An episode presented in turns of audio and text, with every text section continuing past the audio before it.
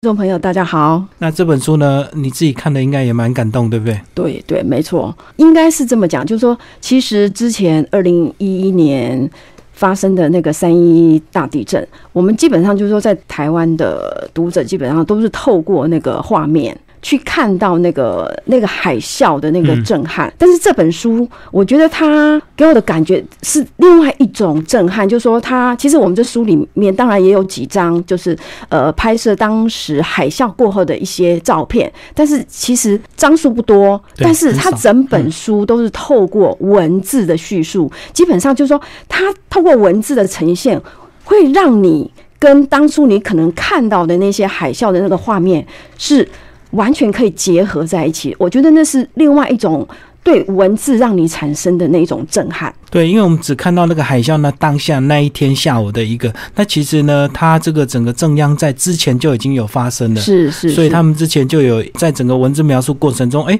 什么什么，最近这几天这个地震这么频繁。那这本书呢是由这个竹内早希子哦，那一开始是不是先跟我们介绍这位作者？嗯，OK，好，呃，其实这个作者哦，这本书其实是他的第一本书，那他原先。也不是以文字为主的工作哈，他是在一家呃农产品是有机农产品的呃宅配公司上班，但是就说，因为他处理的跟他公司来往的客户都是会各地跟农产品有关的，所以其实他在公司工作的时候，他在二零零四年的时候就是有跟这个八木泽商店本身就就是有业务往来，只是当初往来的对象是第八代。好，是河野通洋的爸爸是呃河野和义，所以他当他看到这个海啸的那个新闻的时候，他带给他的那种冲击会更大，因为他觉得说那是他们他以前往来过的客户，所以他没有办法把它当做是别人家的事情，所以他看到之后，所以他就马上他就写了一封很长的信啊，去给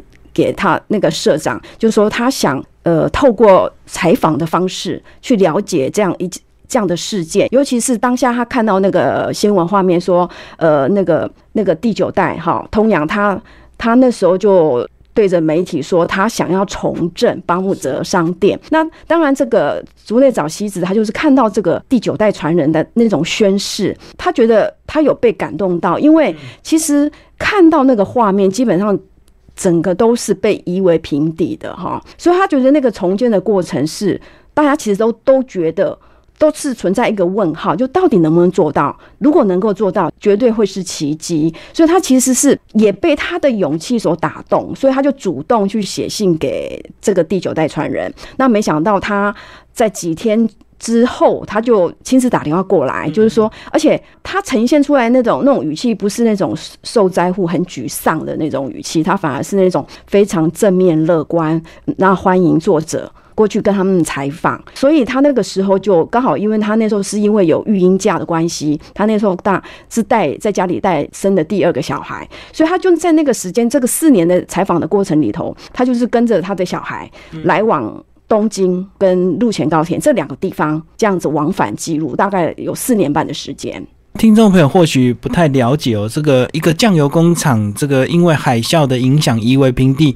那为什么它复原这么困难？其实是因为他们过去是两百年的一个历史的一个企业，那其实有很多以前传统留下的一个做法，以及古代的一个设备是现代的设备是不能取代的哦，因为包括它的一个木质工厂，还有它这个酿酱油的一个槽哦，都是有影响的。重点呢是它还有一个特殊的这个酱油的，好像酵母这样的一个东西哦。也是他们独特的一个配方，所以它完全被夷为平地之后，复原是非常困难的。那一开始，副总编辑先帮我们介绍一下八田泽商店，他们到底位于这个岩手县的陆前高田市，到底当初离三一一的这个大海啸到底是多近的一个距离？OK，它基本上它就是第一现场了哈。呃，首先我们大概，因为我们书里头它其实有一个地图，它就是可以让读者在了解说，哎，这个陆前高田它到底是位在哪里？那其实它的地理位置，它就。是在日本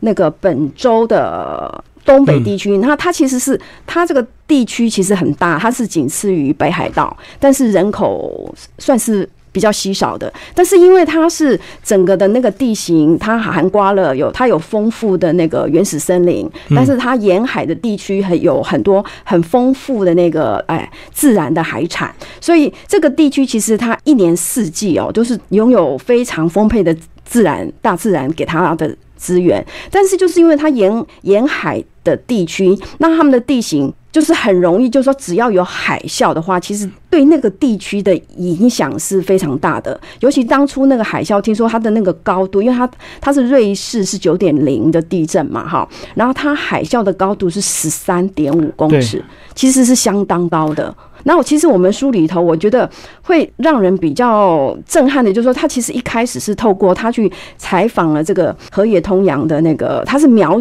描述了事发现场，他先从他太太在学校，就是说他。从几个不同的人物都，比方说是那个时候是两点四十六分的时候，他太太的第一现场，还有甚至是河野通洋的第一现场，去描述了那个地震发生时的现况。那因为地区的限制，比方说他像他太太是因为比较应该是比较靠近丘陵地带，所以他是没有办法目睹那个海啸侵入到那个陆前高田那那个的现象。但是河野通洋，因为他那个时候他们公司就是位在那个沿海地区，对，所以他们是当下。地震的时候，因为他们已经感受到那个强度已经是比两天前更强了。那其实两天前他们就就已经有有通告，就是说如果再发生地震的话，大家一定要紧采取紧急的措施，就是要赶快赶快逃难了。所以基本上，因为应该是说海啸地震对当地来讲，应该也不是说很不寻常的事情，就是说他们经常要去面对的。所以我是觉得这个部分他们的地区的教育就做得很好，就是说那种。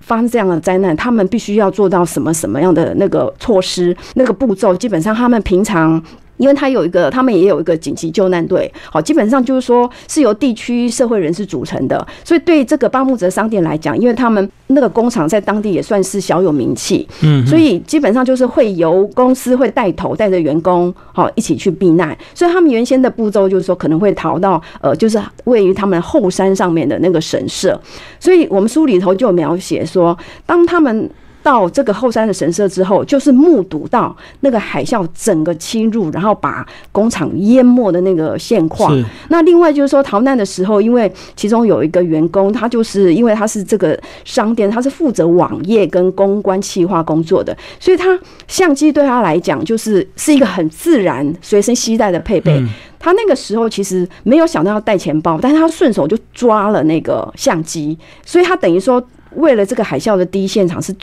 他也拍下了很多那个第一手的那个照片，嗯，所以就等于说，透过不同的场景去描述，你会发现说啊，原来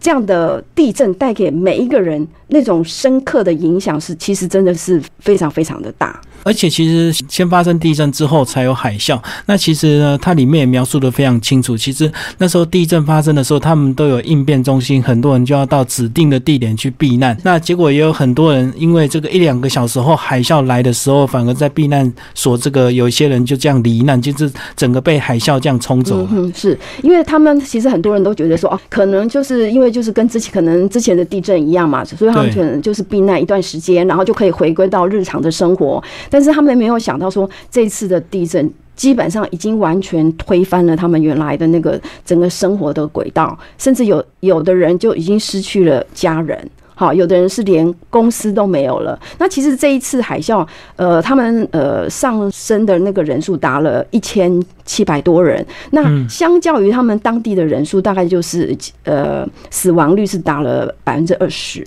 所以其实是蛮高的。那光是呃行政体系的人，就四分之一的人失去生命，更高。对，没有错。那我们回头来讲到说，为什么这个重建的这个过程会这么受到瞩目啊？就是说，刚刚主持人也有提到，就是说这个酱油厂基本上它的那个配备，我觉得我们我觉得是很有趣的啊。嗯。其中它有一个那个就是酿造那个酱油老的那个那个杉木桶。那为它为什么会用杉木？就是这个地区，因为我刚刚有提到它是有一整片的原始森林。那其实他们当地的特产就是气仙山，就是那个杉木。嗯那他们这个这个酿造这个酱油老的那个杉木桶哦，就是用这个用这个杉木去做的那个那个木桶，但是那个木桶哦非常的大，它直径是两公尺。那变成说这个桶要怎么样变成这个可以酿造的那个桶，它不会外漏，所以它变成是是有一个有一个那种直人那种箍桶的直人是，好，就是把它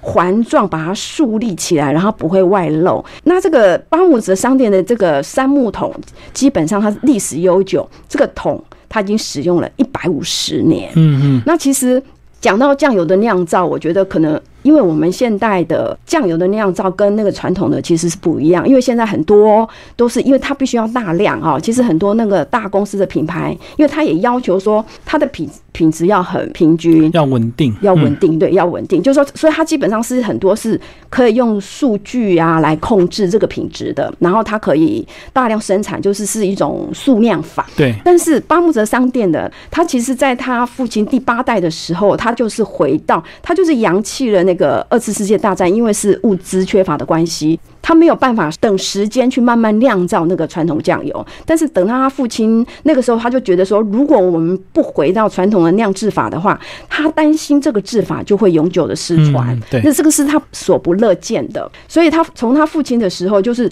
重新找回了那个传统的那个酿造的方式。那个酿造的方式哦，就是就其实我们我们先来谈一下那个酱油的那个过程，就是说基本上那个酱油就是先把黄豆去蒸好，对不对？然后再加上炒过的小麦，嗯那这之中呢会加入一种曲菌。然后再加上盐水，当然这会有一定的比例。然后呢，是透过那个杉木桶去发酵，会变成酱油老，然后再去压榨，然后加热变成酱油。以他们传统制法，其实那个杉木桶那个酱油捞，他们其实是要放两年的时间。嗯嗯，所以如果你说要重建的话，基本上你必须要有那个酱油牢，对不对？然后要放置两年。但是因为发生这个海啸，这个也是我们这本书其实我觉得也算是一个高潮啊，就是说他会提到，因为海啸他把那个杉木桶整个飘到冲走了，已经冲走了。后来他们再找到那个杉木桶，是已经离那个工厂是两公里外的那个海边，但是那个酱油牢也被冲湿了。虽然虽然那个酱油桶有找到一些就是酱油牢的遗迹。但是那里面其实它有很多菌类，然后有一些酵母，但是因为它因为它会有一些温度的关系，所以它可能可能是没有办法再酿回原来的味味道而。且在这个海边，因为有大量的这个冲击啊，所以其实那个都已经被破坏掉，也有很多污染跟感染。对嗯对对，所以他们找不到原来的这个酱油了。而且其实书中也有提到，这个他们的酱油之所以独特，就是因为那个三木桶，它经历了一百多年的这个木头木头的材质里面，其实也长期吸收这些酱油牢的这些变化。所以呢，这不是说你现在用一个不锈钢桶就能够做出一样的味道。对嗯，而且其实他们本来在呃还没有发生海啸之前，其实他们就是一个传统的这个酱油工厂，然后他们是木造的两层楼的一个楼房，对不对？对，没错，就是他们基本上他们的他们的建筑就是维呃就是维持以前江户时代我们所谓的嗯那个土藏建筑。那我觉得这个建筑很有特色的，就是说他们基本上就是是当然是用一种夯土去盖的，然后它是跟、跟一般的房子它是。它是独立开来的，那这样的房子呢，它基本上是可以防火。然后为什么会叫土藏哦？就是说，基本上就是把它当做是一种仓库的概念啊，会把一些呃多余的一些呃原料库存是藏在。放在那个储存在那个地方，就是当你发生什么，不管是火灾或水灾，你还会有一个独立的空间，就是不会影响到你平常的生活。所以这这个巴木泽对他们来讲，其实就是说这个两百年的历史对他们来讲是一个，对他们来讲算是一个一个口碑哈，也是一种信誉的象征。所以为什么第九代他他在发生这个地震之后的第五天，他就信誓旦旦的跟他爸爸说：“你交棒给我吧。”啊、嗯他就说，因为当社长，对，其实那个时候。呃，有很多现实面是浮现出来的，就是说，因为整个工厂全毁了，然后变成说你的你的设备什么都被冲毁，你你等于是零，应该也不算是零，应该是负数的，因为对，本身是有贷款的，对不对哈？嗯然后可是他那个时候就是说还没有发生意外之前，他们在呃四月的时候，其实本来就有应征两个员工要进来上班。那发生地震的时候，其实很多公司都想说，公司都没了，怎么可能还续聘人员？但是，但是通野和洋他就跟他父亲说，嗯，他觉得经营公司最重要的就是信任，就是人跟人的信任跟承诺，所以他他就那时候争取，就是说他要还是一样要聘用那两位新来的员工。嗯嗯其实我觉得他呃这番话，其实我是觉得是很有很多多层的意义在里头哦，因为他比方说。在你遇到这样的事情的时候，很多人都就说，很多家庭都因为这样改变了他的人生，对不对？就说你可能就像他应聘的其中一个员工里头，他他们家爸爸妈妈还有他的姐姐，都是因为公司整个都垮了，嗯所以他们全家都没有工作。那那时候本来可能就他就想说，他们一家四口就因此就会顿失经济来源嘛。可是没想到他还是被了被巴木者商店所聘用，所以他其实是怀着那种很感恩的心情去去上班的。所以其实，其实我觉得，呃，河野通洋他的这样的承诺，其实我觉得带给那样遇到在这种灾难的人是有一种安定的力量。而且我觉得也是一种宣示的意义，因为其实呢，他也说，如果你是受灾户的话，很多人就从此这个非常消极，就等待救援，然后只要等待人家给他物资啊，或者给他钱这样子，他不会去积极去找回他本来的一个生活。那这个第九代呢，因为他这个年轻有为啊，所以他的想法跟他爸爸不一样。嗯其实他们在那次的损失高达两亿日币，就是整个工厂都变成只剩下地基了，然后这个传统的技术，包括那个桶子，包括那个很特别的那种菌，都已经消失了。他居然还有办法把它重建，那这其实故事也蛮转折的。呃，因为好人有好报的一个原因哦，因为他们在这地震前几天，刚好有人去跟他想要拿他们这种菌种来做研究。对对对，没错。呃，其实就是说，在地震前的一个月，有有一位那个他是在那个工业技术中心的一位研究人员，因为他长期以来就是一直在投入跟呃农产品有关的产业，那他也一直在研究那个呃酱油的那个嗯。分析那个成分，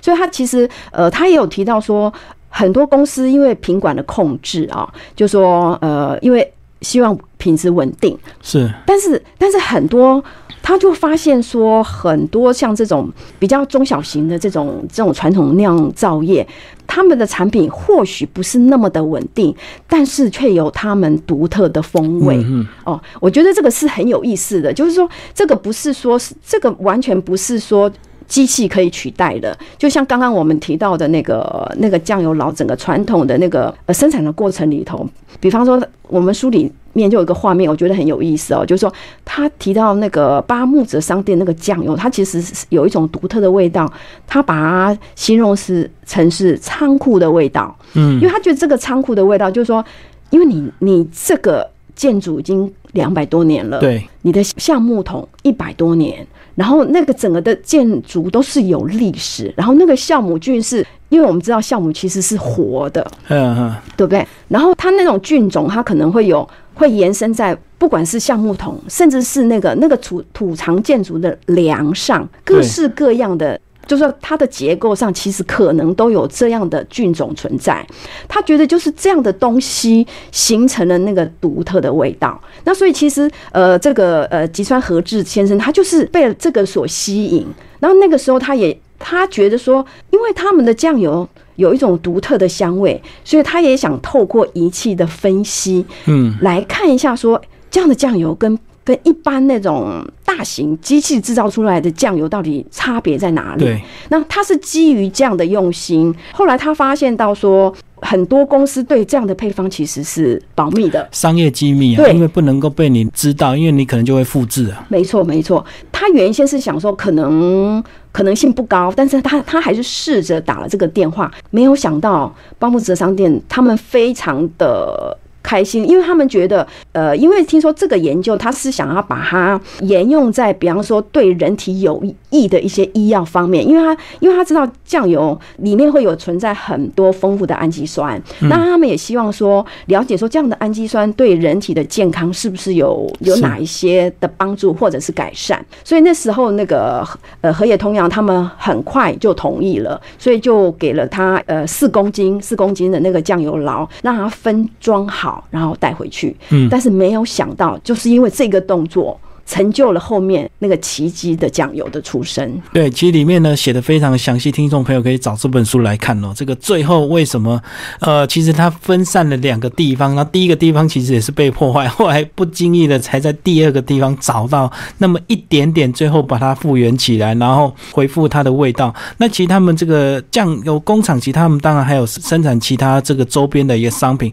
但是他们最主力、最有名的就是生阳酱油。那其实他们在一开始要恢复工厂的时候，他们呃也遇到瓶颈，他们要找回他们的配方哦，但是遇到困难，他们呃通过媒体的宣传哦，日本各地很多人也把他们手中没有开封的这个酱油寄回去给他们，对，而且那时候很好玩，是说呃因为他们停产，所以造成这个这个酱油啊，你如果网络拍卖的话。会涨十倍的一个价钱，对，一瓶的价格可以飙到一万五千块日币。对，因为你变成你再有钱买不到，因为工厂已经倒掉了。但是很多人愿意把他们自己手上的酱油寄回去给工厂，呃，让他们能够好好重新再研发找回这样的一个酱油。是是，这个这个其实也是呃，作者书里面提到让他非常感动的地方。是啊，当然，其实我呃，所以他他其实里面有一句话让我很感动啊。他说他以前有听到有一个 IT 产业的老板有说，世界上你只要有钱，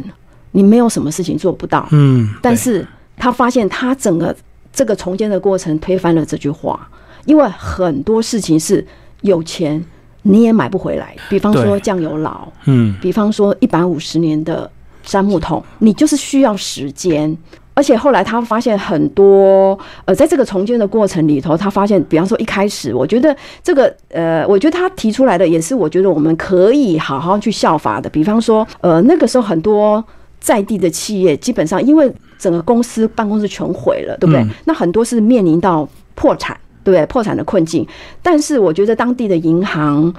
他们体认到，就是说，因为一个地区一个地区的经济，它能够振兴，一定就是要靠当地的企业。今天当地的企业如果没有办法再生的话，那个地区的经济也就死了。嗯，所以那个时候，那个银行他们也试出了很多的善意。好，给很多很多的那个中小型企业，对，第他们的第一个动作就是说，就是暂缓他们清偿那个贷款，对不对？就是说，那个是贷款，就是让他们积欠，然后也他们不需要按月去摊还，就暂停，先不用付。嗯，所以那个时候。八木泽商店，他们就那时候有清算他们的那个公司的资产，因为他又信誓旦旦说他们是不解散的，对不对？但是问题是你整个设备都没有了，所以其实那一段时间是你是完全没有生产力的。可是他他因为银行有有了他这样给他的担保跟承诺，所以他就他们大概有整整有半年的时间，他们还是发全薪。给员工，然后呢？但是就是社长跟员工是大家一起投入那个整个地区的那个救灾的。工作就是说，可能因为那时候也收到很多来自世界各地的一些物资嘛，嗯，那所以他就会，所以整个公司的员工都是那几个月的时间，可能就是在发放物资，然后可能就协助很多呃遗嘱处理一些后事。是是。那书里面提到，其实我觉得有些就是还蛮哀伤的，就是说你怎样去认尸啊，怎样去呃埋葬处理那些呃往生的人的那些后事，他其实写的。都还蛮，我觉得写的非常的真实啦。就是说，你看了可能呃心情会有一点难过，但是我觉得从这里头你可以你会发现到，就是说人跟人之间的相处的那种温度。其实其中社长就有提到说，当初就是因为呃，因为他们从事那种传统的酿造业哦，就是说他们在当地哦，其实跟人的互动是非常高的，因为他们因为他们做酱油的，所以他们。他们是用那种呃道宅服务的，就说你你可能是就是这个地区可能有百分之六十是跟我长期订购这些酱油，或者是味增，味增也是他们家的很重要的商品，所以他会知道说哦这些地区有几户人家，那这户人家大概有多少人，嗯，所以他们很能够掌握这样的那个。数字，所以他会知道说这一家人他可能需要什么样的协助。嗯，所以他在投入这个救灾事业的时候，他其实会比政府单位更更是能够，因为是第一手的资料，所以对都直接透过他们的员工去支援这些受害的家庭。那我我觉得相反的，就是因就是因为他们他们就是有一直有在投入这种地方的那种族群社区。所以他当后来他们要再再造的时候，为什么会那么多人愿意再去去呃鼓励他们。对，嗯我觉得这就是一种互动的过程。所以从从这个故事里头，其实社长也有讲到，就是说，其实他觉得这个这个再生的过程里头，他觉得其实最重要的不是不是金钱，不是设备，而是人。因为你只要人继续存存在，他就可以创作很多很多新的事物。那其实我们刚刚聊蛮多这个整个他们过去这么多年，呃，两百年的一个历史，包括最后遇到这个三一大地震，然后新任的这个社长哦，怎么样去把他的工厂整个再重建回来？那其实里面呢写写还写的蛮详细哦，确实这个作者花了四年的时间这样呃随时在采访，所以呃内容非常的具体。那里面也有提到一段呢、他们在灾后二十天呢、他们新社长上任，也就是我们的这个通阳上任之后呢，他们很多员工因为都还，他们本身很多都是受灾户了，所以呢，很多员工他们其实也在忙，但是他们依照他们的之前的承诺，也是本来就要任用两位新的这个新进员工，他们就来了。那后来之后，其实他们来根本没有什么事，因为他们呃办公室、工厂全部都冲走了。那后来呢，他们在海边，因为要找可能要找一些呃受灾的东西，最后居然在海边啊找到他们这个过去他们以前木质工厂的一个经营理念的一个木头刻的一个板子哦，就在距离工厂七八公里的 海边被找到，而且呢上面那些字呢也激发了我们这个第九代新的这个社长他的再次要复兴的一个理念。那接下来这个呃帮我们介绍一下好不好？呃，其实这个就任仪式在灾后的第二十天，其实是那个童阳跟他的员工承诺的哦，就说当初地震发生之后，因为大家他知道。大家经历了那么大的变动，每个人都要回去处理自己的事情，所以他有跟员工约定二十天之后，嗯希望他们回到公司来，因为他要宣誓要重振公司。那同时呢，有两位新的员工，呃，也会一起过来哈。那这里面就有提到，就是说，因为其中他们有一个员工，那一天呢，他就拿着一个大概宽一一公尺左右的那个残破的板子，而且是因为他的姐姐被海啸冲走，嗯，那他因为其实很多人是找不到亲属的那个遗体的，对所以他基本上是为了要找他姐姐，所以一直在海边寻找。没想到他看到这个板子，然后因为那个板子还有一些字迹还在嘛，哈，他就想说奇怪，这个会是哪一家公司的？他看了以后才发现说。啊，原来就是巴木泽商店的，是所以他当下就觉得说，他一定要把这个板子带回来，呃，给那个童阳。那其实这个板子，我觉得他写了三三条，我觉得其实还还蛮能感动我们的啦哈。我就我想说我我就来念一下哈。呃，一我们要透过饮食传达感谢之心，营造出能够和地方的自然和平共处的社会。二，我们要秉持日本之心，共同学习，以诚实且优秀的饮食专家为目标。三，我们要让酱的酿造文化进化并且传承，使生命的循环延续下去。那其实这这个三条这个经营的那个理念，其实是当初是跟员工们绞尽脑汁去拟定出来的。所以其实当通阳看到这个的时候，其实他也忍不住就流下了那个眼泪。嗯，对，其实这个跟我们一般企业的经营理念差别非常大。如果是现代的公司，他可能会写说我们要追求最高的利润啊，然后那个让员工得到 KPI 要多少？对对对，就是一切以绩效为导向。那他们结果他们都是要表达感恩的心啊，要用什么最好的饮食文化。是是嗯嗯嗯。那这个后来呢，其实他们经历了一些人的帮助之后，包括他们也很幸运的找回他们原本的那个呃呃酝酿酱油的一些酵母之后呢，其实他们后来的发展呢，真的是。把工厂重新再建回来了，而且呢，呃，新的这个酱油叫做奇迹之酱，帮我们介绍一下。OK，好，其实因为其实是这样哈，就是会有它的产生，其实大概也经过了大概会有有八个月的时间，但是这之间就是说他们要先克服哦，就是说呃，那公司要怎么样去继续营运下去？但是问题是因为整个设备都没有了，所以当初他们先想出来的一个呃比较过渡时期的一些做法，就是说先做 OEM 哈，就委外代工，对 对，找别人帮他们做，但是至少就是说先。因为你要有一些收入嘛，对。那其实刚开始他们在考虑说将来要怎么做的时候，就说如果还没有办法能够找回原来味道的时候，他们要怎么办？其实那个时候第八代他那个他父亲就讲了，因为他们就是他们在当地，因为有丰富的资源，他说他只要有土地就可以种植。那因为他们酿造业其实他们很重视的就是种子，嗯，对不对？那他们那个酱油就是一定会有黄豆。跟小麦，对，所以你只要有种子，就有希望。好，就是说，这个其实就是说，把你的产品跟当地的资源。其实是整个融合在一起的，嗯，我想这个也是他们可以可以再重建的一个很大很大的一个一个原因。那他们过渡时期先做 OEM 的时候，就是说，那就先把这些呃配方先，当然就是公开嘛，对不对？然后请别人代做，请别人代做，然后他们就是做呃一些那个贴标签。那他说，当然这些动作。慢慢，因为因为有一个生产生产线出来之后，那员工也慢慢会觉得有希望。好，就说当然这个贴标签的时候，这当中也有也有一个很有趣的故事，我也先提一下好了。就是说，他们这个标签啊，后来就会觉得其实是很温暖人心的标签，因为有就有一个有一个书法家，他就是他也是透过那个电视节目看到巴木泽商店，就说哎。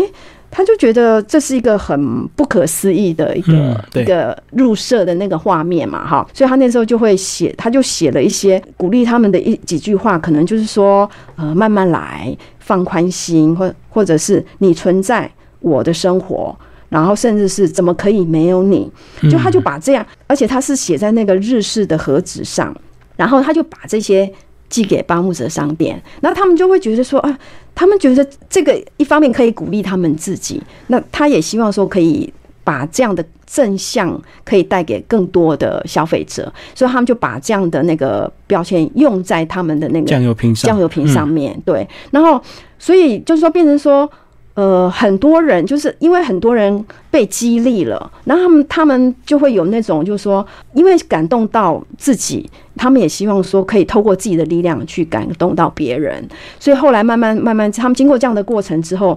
公司就开始慢慢会有一些获利，哈。嗯。但是其实你要重建一个那个呃酱油厂，它最基本的那个金额，其实我们书里面有提到，大概是说。大概五千万日币，但是这个五千万日币的那个设备哦，是不是做传统的酱油？就是可能只是做呃，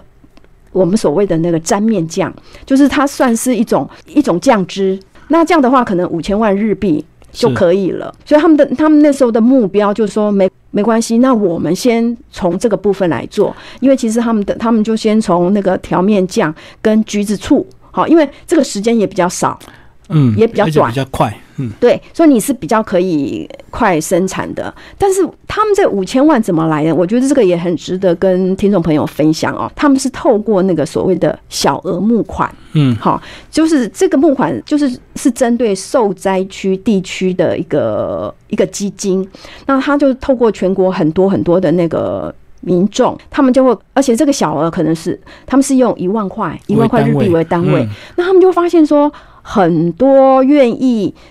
愿意捐这一万块的，都是二十岁、三十岁的年轻人。就说，因为这样的重建的那种宣誓，带给年轻人一种希望。对，所以而且这样的，因为都是小额的哦，所以他们累积到五千万的时候，他们就先。生产这些这样的产品，但是但是后来他们就发现到，他也面临到一个问题，就是说刚开始因为大家可能因为会被你所感动，爱心的关系，所以一开始销售会非常的好，但是最后面就面临实在的问题，说到底好不好吃，然后能不能持久销售，就是说你的产品一样要面对那个市场的考验，对啊。对不对？后来才发现啊，大家基于一时的同情，可能会大家说哦，可能会买来吃吃看，但是慢慢慢就会觉得那个味道不对，跟以前不一样。对他们就会去选择了。别的比较好的商品，所以对对巴木泽来讲，他们就也面临到这个一个算是一个考验。那以他们来讲，他们当然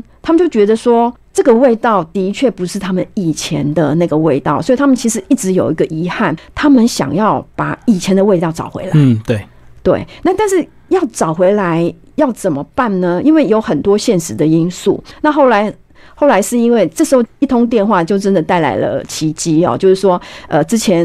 有捐出去研究的那个四公斤的那个酱油牢，原先以为，因为其实捐出去的时候那是放在那个水产技术中心，其实也一样遭受到那个海啸的冲击。对嗯，其实那个建筑物也是整个都被冲毁了。其实那时候研究的那个吉那个吉川和志先生也，他也觉得，因为他那时候有看到那个新闻这个画面啊、他他也很受感动，然后他他也一直在想说怎么办，可是他觉得应该不可能有奇迹吧。但是因为他那时候的工作离那个离那个水产技术技术中心，你如果过去可能也有三要三十分钟的时间。那那时候因为忙着救灾，所以一直没有真正的时间可以过去一探究竟。那后来他就趁了一个空档，他就他就想说，他也是抱着那种试试看，对，好试试看的那个心情。就他到了，他打开那个那个技术中心那个办公室，真的就是一片狼藉。嗯，然后整个那，因为整个因为水流的关系哦，其实很多的设备都已经完全不在原来的位置了。所以他第一个开门一进去，他看了第一个，因为那时候那个酱油老师放在一个恒温器里头，因为他要他一定要有一定的湿度跟温度，那个酵母才不会死掉嘛。所以他第一眼看那个放那个恒温器的那个地方，就觉得啊，真的没有，真的不见了。好，他当下只。也是觉得非常的，虽然他觉得那个应该是意料中的事情，但是还是不免觉得很失望。对啊，可是没想到，就是他抬头一看，才发现，因为那个很多的那个设备桌椅啊，很多柜子都是因为水流被水流冲进来，又要往往外带的时候，没想到他那个恒温器就卡在那个天花板很多机器的夹层里头，就卡住了。他那时候觉得也也是觉得蛮吃惊的，他就把那个恒温器拿拿下来的时候，而且恒温器其实它那个外面是是玻璃做的，如。果敲到的话就破掉，就破海水就掉了。进去了，对，没想到那个玻璃还是完好就刚好没有。对，所以他他其实也是在那种很紧张的状态之下打开了那个恒温器，他然后他把那个那个塑胶袋打开来，发现他闻到了里面的那个香味。就是本来酱油的味道。对，所以他其实他那时候也是发着抖着手拨了那通电话给那个童阳，告诉他说酱油牢找回来了。对，那有原始的酱油膏，要把它这个慢慢的复制还原就比较容易。后来也是因为这样子，让他们再次找回他们本来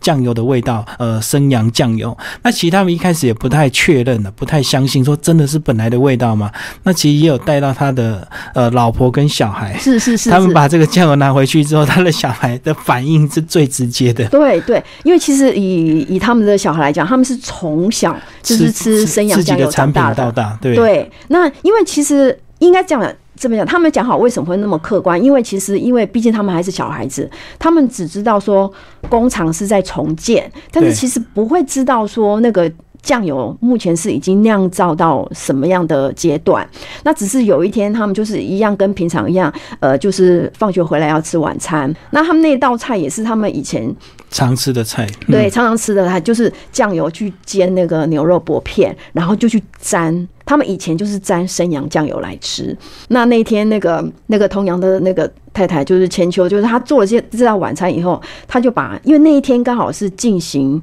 呃初榨酱油老初榨，嗯。就他就把那个初榨的酱油端出来，然后他他也没有特别的明说哈，对，然后就没想到三个小朋友吃到以后，马上就说：“哎，这是我们的生羊吗？”嗯，然后他听了以后，他也觉得很惊讶，因为他从来都没有告诉小朋友说他们已经有找回来了。对，后来他就把把这个事实告诉他先生，就是通阳。就他知道以后，他总算心里头才平定了下来，说啊，原来这个味道他们终于找回来了。因为小孩是最敏感、最诚实，他们不会说谎。因为大人可能会觉得，哎，好像有一点什么，可是小孩的反应就啊，这个就是本来的味道嘛，嗯嗯，所以他们才确定说他们真的已经找回本本来的一个配方跟呃本来的一个酱油这样子。那最后帮我们总结这本书，那他们现在的现况到底怎么样？哦，他们现在就说，其实重建之路其实还蛮真的还蛮辛苦的啦。以以他们来讲，就是说，呃，当然跟以前没有办，可能还没有办法达到以前的那样的呃规模，但是因为他们已经有迁厂了，其实迁厂当中还是有很多的过程哦，因为他们势必不可能原地重建，对，因为那个原地你要重建的话，现在就是一定要你要把那个那个地基要增高，所以那个地区现在是已是在呃，应该怎么样？应该算是重新建设，但是不可能在那里设厂了，所以他们就变成说，他们必须要寻找不同的地方去设厂。那他们现在就移到一关市，但是之间有很多就发生说，呃，其实我觉得也蛮有一点觉得很讽刺，就是说，其实那个时候他信誓旦旦要重建的时候，员工其实是大家是。一心一意要重建这个公司的，但是没想到你设了新厂之后，反而有很多员工是陆续要离职的。但是其实我觉得，呃，你你慢慢去理解，你会觉得其实这是人之常情，因为因为你刚开始可能会是一种热情，但是其实每一个人经过这样的。这样的天灾之后，其实你都有可能有那个所谓的创伤后遗症，嗯，那个是需要时间才会慢慢表现出来的。因为当他们发现说你迁长之后不会在原来的地方，跟以前。他们熟悉的环境是完全不一样的，所以他们要去重新适应那样的环境。因为他书里头就有提到说，其实设厂之后，那个水果，因为那个光那个气温哦，比方说冬天的时候，对，原来那个厂可能冬天就是到零下五度，可是他们新的厂可能就是零下十五度，水管因可能就会破掉，所以就变成说这个环境因为是差很多的，所以很多你必须在心情上的适应，或者是外在环境的适应，对他们来讲，其实都是困难重。重的，但是基本上，因为何野他自己本身，他们全家就是已经迁居到新厂那边了。那他他他自己说，觉得说能留一个人就是一个人。但是我觉得很值得庆幸的是，说陆陆续续说要离职的人，因为恳谈之后，他们都觉得说好，他们愿意再努力看看。所以目前目前他们都还是在很努力的，不仅是要重建原来的味道，他们也希望说要比之前的味道更好。那我想，我们也祝福他们。对啊，这个。一开始在事情发生的时候，大家同甘苦共患难。可是慢慢这个事情过了之后，也经过这么多年了，二零一一年到现在二零一八，其实大家可能一些创伤的后遗症就会慢慢出来，所以大家的一些想法可能就不一样了。但是呢，重点治疗是他们现在是慢慢上轨道，然后呢，工厂也已经复原起来了，也新的工厂也盖起来了。是是是，嗯，那今天非常感谢我们这个践行文化的副总编辑曾敏英来到节目现场，为大家介绍奇迹之酱酱油。老布巴木泽商店的重生物语，听众朋友如果有兴趣，欢迎找这本书来看。其实真的非常非常的感人，激励人心。好，谢谢，谢谢。